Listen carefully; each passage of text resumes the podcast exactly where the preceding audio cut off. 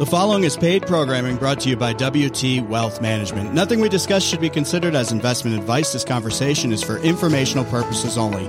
Please do your own research and speak to an investment advisor or financial planner before making any investment decisions. Welcome to Intelligent Investing with Glenn Leest. I'm your host, Jeff Horvitz, and this week we're going to get into details about life insurance. We'll talk about whole life as well as cash value life insurance.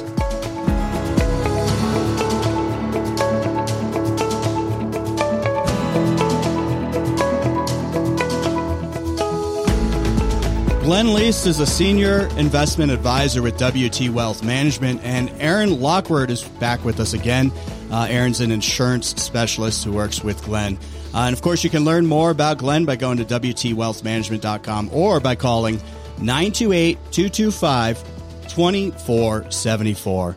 And Glenn, another busy week here, and we're getting back to the topic of insurance. And you brought Erin with us, with you as well. Yeah, and we're continuing this week in this segment talking specifically about some more popular types of life insurance policies. In particular, we're going to focus on whole life and or cash value life insurance. I feel like there's a lot of misinformation out there, so we want to really just make sure that we're properly educating our clients about the potential uses and how this might be a good fit and maybe why it's not a good fit. So that way they can make the best educated decision for what type of insurance is best for them. Let's get right into it. Let's get right to it. Yeah, so we'll start with that. We'll start with whole cash value life insurance policies, and I'll let you guys take it away because I think a lot of people listening are probably like me and like, what is that? Yeah. So whole life insurance, the best way to think about that is it's coverage that lasts for your whole life, meaning if you got qualified today, you're not having to worry about requalifying sometime down in the future, whereas other types of policies only go for a certain period of time or a certain term. So like term insurance may be 5 or 10 or sometimes as many as 30 years, whereas a whole life is designed to last for your entire lifetime of life insurance coverage. Now, there is some benefits and drawbacks to that. So that's what we're going to talk about next. And so, usually with the whole life, because it lasts longer for your whole life, the premiums are usually higher with those types of policies. They start higher, but then they don't increase as time goes on. So that is kind of how those policies are designed is upfront. It's, a little bit more, actually quite a bit more per month. But then when you're in your 60s or 70s, you're still paying that same amount. Whereas with term insurance, they'll be very cheap while you're young, but then as you get older, they start to get very, very expensive. In fact, sometimes unaffordable at certain ages. Yeah. Exactly. And the other part of that is it builds the cash value, which term life insurance does not have any cash value. Mm-hmm. So there's no stock market risk, but there is, some kind of fixed growth associated with that cash value. Right now, it's pretty low. It's like 1%, but in the past, it's been as high as 4%. So a lot of people use that as part of their retirement planning. Yeah. So really there's two different components of the whole life. If you think about it, there is the life insurance coverage portion of it. And then there's what Erin's alluding to, which is the cash value. So think about that when you think about the policies, those two distinct components. So let's talk a little bit more about how that cash value works. Yeah. And what's the yield? So usually it's tied to some sort of benchmark. So what's the yield on that? How much? I guess what is it, we're talking interest. You're talking the amount you make on what's in there. Yeah, and like I said, it kind of changes, and typically insurance will see how the previous year is done. So right now the market's not doing so great, so you're not going to get more than 1%. But when you think about it, it's better than in the bank. So it's still having some kind of growth. And in the past, like I said, it's been as high as, I think, 4%, and I'm sure that's changed over time. Yeah, and so to add on to that, when you look at the cash value, kind of the dynamics of how that works is whatever the cost of the insurance is, anything that you're paying that goes above and beyond the cost of insurance as far as your premium. So let's make math easy. Say you're paying $10 a month, which is just a made up number. Say the cost of insurance is $8 a month and you're paying $10. Well, that extra $2 a month would be going into the cash value portion of it. And so, if you pay only $8 a month, then obviously your cash value is not building up. But if you're paying, say, $20 a month and your cost of insurance is only $8, then that remainder amount goes into the cash value. So it's a separate account, that is tied to, so the insurance company basically invests in government bonds. And so a lot of times the yields on the cash value is determined by whatever the current 10-year treasury is, or 20 or 30-year. So they're usually fairly low, but a lot of times they're very, very safe and guaranteed. So to Aaron's point, the cash value is not designed necessarily to keep pace with inflation or beat the stock market or get, crazy returns. It's just tied to treasury yield. So that's the other component of it. Let me ask you this, and we're talking with Glenn Leest and Erin Lockward, who's an insurance specialist. And I'm not sure which one of you want to answer this one, but when you're talking whole and cash value life insurance policies, one of the things you mentioned is you don't have to requalify. Correct. Yeah. Over time. So talk about that. So there's no way they can pull it. Yep. Okay. Yep. So, okay. So let's paint a picture here. So say you have a term life insurance, right? It's for a period of time. And so you get a 10-year term and you get qualified at, say, 35. So when you turn 45, you would have to requalify health-wise. And say during that time, you developed high cholesterol, high blood pressure, you had some sort of health condition, you're going to have to requalify, and that's going to be taken into account. And once that period of time is up, they're going to basically increase your premiums. Now, while that 10-year period is, in place, they can't change your premiums then on you. So, but once it expires and you have to renew, then it will. So that's how term works. But whole life, once you get qualified, you're qualified for life. So, you could be 35 and be in great health. And then, a year later decide to, not take care of yourself and be in bad health and decide to do dangerous activities and do all sorts of stuff that puts you at higher risk. And they really can't ever change your premium or your costs of insurance, of coverage. So that is definitely a benefit. And the thing that I think Aaron's got a great example of this is that we really don't know what our health is going to be 5 and 10 years down the road. We all think we're invincible when we're young, and then stuff happens in life. So that is a nice thing to have, a guaranteed, for life coverage, but it also comes at a higher cost. So those are just things that we have to weigh out. We were invincible though. Oh yeah. And the problem is most people don't think about life insurance until, they have some kind of issue or some kind of asset, and things kind of pop up. Well, then I can just go and get it, right? Right. At that point? Oh, okay. No. Well, and it's going to come at a higher cost. And, when we're in our 20s and 30s, everybody's buying homes later, they're starting their lives later. And that's when you can really get that insurance for cheaper. Yeah. And I just wanted to touch on a point that Glenn said. So with term, if you let the policy lapse, then you have to requalify. Correct. But if it's near the end of your term, they allow you a grace period to re-sign up for it. So at that next age is when you sign up for it. So you actually could have a different health change, but as long as you're keeping that policy consistent and say, hey, I want to do it another 10 years, at age 45, then you're going to pay, $50, $20 more a month, whatever it is, based on your age. And then, like he was saying, with whole life, it's covered for your whole life. So it doesn't even matter. Your term or your premium is going to be consistent through that whole time. And as long as you get the right policy, eventually you won't be paying anything because that cash value builds. And if you get the right policy, say you're 60, it's going to be kind of paying for itself at that point in time. You'll have your dividend payments that will cover that cost. And, we'll get into it in a minute, but there's other life insurance that can have a higher cash value yield potential based on the type of insurance. But you can't let it lapse because then you would start over again with the whole. Exactly. Okay. All right. All right, we are talking with Glenn Leest, and we're also talking with Erin Lockward, who's an insurance specialist. And you can learn more about Glenn. He's ready to take your call anytime. You can give him a call at 928-225-2474, or you can go to WTWealthManagement.com.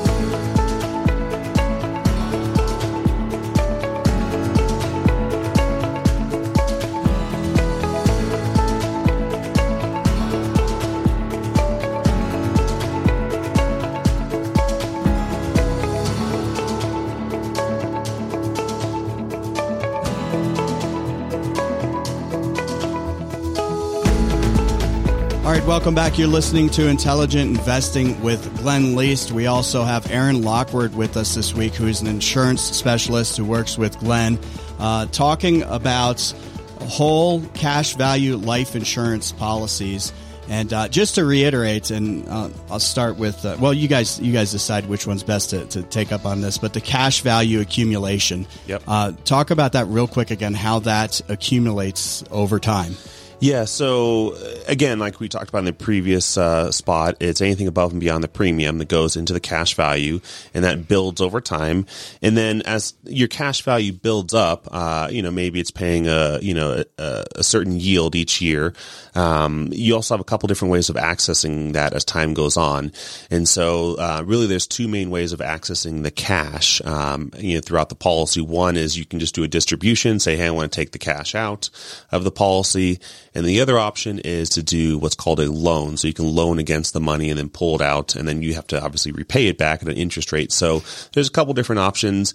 I've seen a lot of people do the loan portion of it and not really fully understand it. And then they let a loan stay in place for, way too long without ever repaying it. And it can have some negative consequences with the interest. So those are really the two ways to get access to the cash in a cash value policy. Yeah. And taking that one step further to understand how the loan works, it has tax advantages. So if you were to take your over 59 and a half and you're going to take out money from your 401k, you're going to be penalized through taxes. Well, with this loan, say you have a 4% loan, it doesn't actually subtract the cash value in your policy. So say you have $10,000 in the cash value and you take out a $2,000 loan at, say, 4%, you're going to still have that growth on your cash value at the end of the year. And eventually you have to pay that back. But when you consider $2,000 with, say, you're in a 24% tax bracket versus a 4% loan, this is kind of how the wealthy, bank on themselves. And remember, seek professional tax advice. Correct. Exactly. As always. Exactly. Yes, and that's where I think a lot of people with the some of these cash value policies, that it's just our main job is to educate. We're not saying this is the best fit for someone or not a good fit. We have to understand our clients and understand, but I like to present them with, all the different options. And as I get to know my clients, I can say, okay, I think this is the best option for you based on your budget. Maybe we should go with cheap term for a while, or maybe someone says, I really need to get some permanent coverage and I like some of these options. We can, explore that option as well. Absolutely. Yeah, but I think sometimes the insurance industry has gotten themselves into a little bit of trouble of just doing a one size fits all, because they just want to put them in the one policy because it is a bigger premium and bigger commission for the insurance agent. So they just, everyone should have this policy without actually looking at the individual circumstances. So that's, as fiduciaries, we're always going to look at and say what is in the best interest of the client. All right, let's talk another topic here: living benefits and riders as well. And if you have any questions for Glenn or Erin, give them a call at 928-225-2474, or you go to WTWealthManagement.com. Okay, living benefits. Talk about that. Yeah, so we talked about the different components of a policy. We've got the life insurance coverage, we've got the cash value coverage, and then we also have a third component, which is really the living benefits. Those are benefits that are available in these policies over time, and there's really quite a few of them, but most of them have to deal with either being disabled or having an illness. And so I'll kind of quickly cover some of these and then we'll go into detail. But a lot of the policies, some of them are just built in that this is automatically part of the policy. One of them is called waiver of premium for disability. So if you're working and you get disabled and you can no longer work and you're qualified as permanently disabled, the policy will pay its premium for you till a certain age. And so that is kind of nice, because especially if you get set up with a term policy or a whole life and you're trying to ensure your family's interest and then you can't work anymore. And, that's an important thing to be able to know that your policy is going to be able to be paid, through retirement. So that's waiver of premium for disability. Another one is, you may have heard of this, called accidental death and dismemberment. Those are kind of like optional things you can add on the policy. You're chuckling. Yeah. It's like you hear dismemberment. It's basically if you die in a certain fashion, it pays out a little bonus amount, which is, if you die of a heart attack, it's okay. Maybe it's just the regular death benefit. But if you die in an accident where you get dismembered, they will pay you out an extra bonus amount. Those ones aren't as common, but it is something that some of the older policies can add on. But they call that accidental death and dismemberment. And there's a couple other ones that I want Erin to cover here with some of the other riders. Yeah. So nowadays, I think insurance companies are becoming super competitive and they'll include these. And I like to say, you know, you don't have to die to benefit anymore. So certain ones that are included now in a lot of companies are terminal illness rider. So basically, if your doctor says you have a certain amount of time to live, some it's 9 months, some 12, some 2 years, which is great. Then you'll be able to access up to all of your death benefit. And a good example is I actually did have a client that happened to, was diagnosed with a terminal illness, and he did have a life insurance policy and was able to use those benefits and basically was able to distribute out the funds to his kids and, you know, kind of see what he wanted to have happen before he passed on. So, and it happened so quick too. It was like you knew the guy and then all of a sudden he got sick and then he had terminal illness. And then, you know, we were, you know, kind of helping set stuff up for the kiddos and then he was gone. But so that was kind of, you know, is a horrible situation, but this was a really kind of an interesting benefit that was available to him in his life insurance policy. And that's, you know, just happened a couple of years ago. So, yeah. And people feel invincible. And we're not. And another one is critical illness. And, that's basically a stroke or a heart attack. It kind of depends on what the people are going through, but you'll also access a portion of your death benefit, and that's included in some of the policies. What about chronic illness? Chronic. So if you can't feed yourself, dress yourself, bathe yourself, two of the activities of daily living, there's 6 of them, then again, it will pay you a portion of your death benefit while you're still living. And it doesn't, you know, deplete the policy unless you want to. Yeah. And I think the last one that we haven't covered yet is long-term care rider. That one isn't as common that I see. And I think it's not typically significant enough to cover the cost. Long-term care is, I mean, it's $8,000 a month and upwards, depending on where you live right now. So it's good to have as a supplement. Is that like assisted living care places, things like that? It depends. I mean, that one could have a whole conversation on itself. Yeah. And all these riders, usually there's an extra cost associated with adding each one in. It's kind of like when you go to the, I was at the Nectar smoothie shop the other day. The place is delicious. And they go, "Sir, would you like to add in protein?" I didn't even know there was a Nectar smoothie shop. Oh, yeah. It's right where the Rue 21 used to be in Flagstaff. And they're like, "Okay, you got your smoothie, but would you like to add in protein?" I was like, "Yes." And I added it in. "Would you like to add, you know, energy shot?" "Yes." "Would you like to add in immunity?" I was like, "Yes." I was like checking all the boxes. Yeah, like an $83 drink by then. Yeah. So it's kind of like I put all these add-ons in. And the insurance, the insurance policy is kind of similar, where you've got your base policy and then you kind of put a little bit of add-ons on it, if you will. And each one has its own benefit and its own costs. And so it's important to know what each one of these riders are, what are their benefits, and is it right for me? There's some of them that just make sense regardless, right? Like I think the waiver premium is pretty much, you know, unless you have substantial assets where you can cover, you know, a disability, that probably makes sense. But then if you have enough assets to cover a disability, why would you be having life insurance too? So that one just in my mind is like, okay, that one's probably just a no-brainer. But maybe like the accidental death and dismemberment, I'm like, well, yes, no.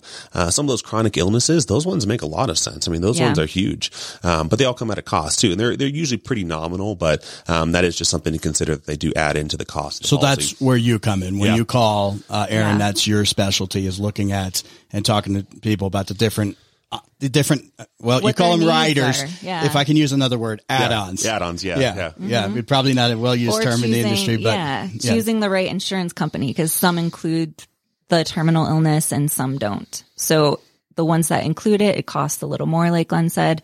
The ones that don't, you know, you can have that basic just life insurance policy. And that's why a conversation's important to figure that out. Okay. Bottom line, give a call or go to the website, WTWealthManagement.com, or you can call 928-225-2474. And we'll hit on even more next week, right? Yeah.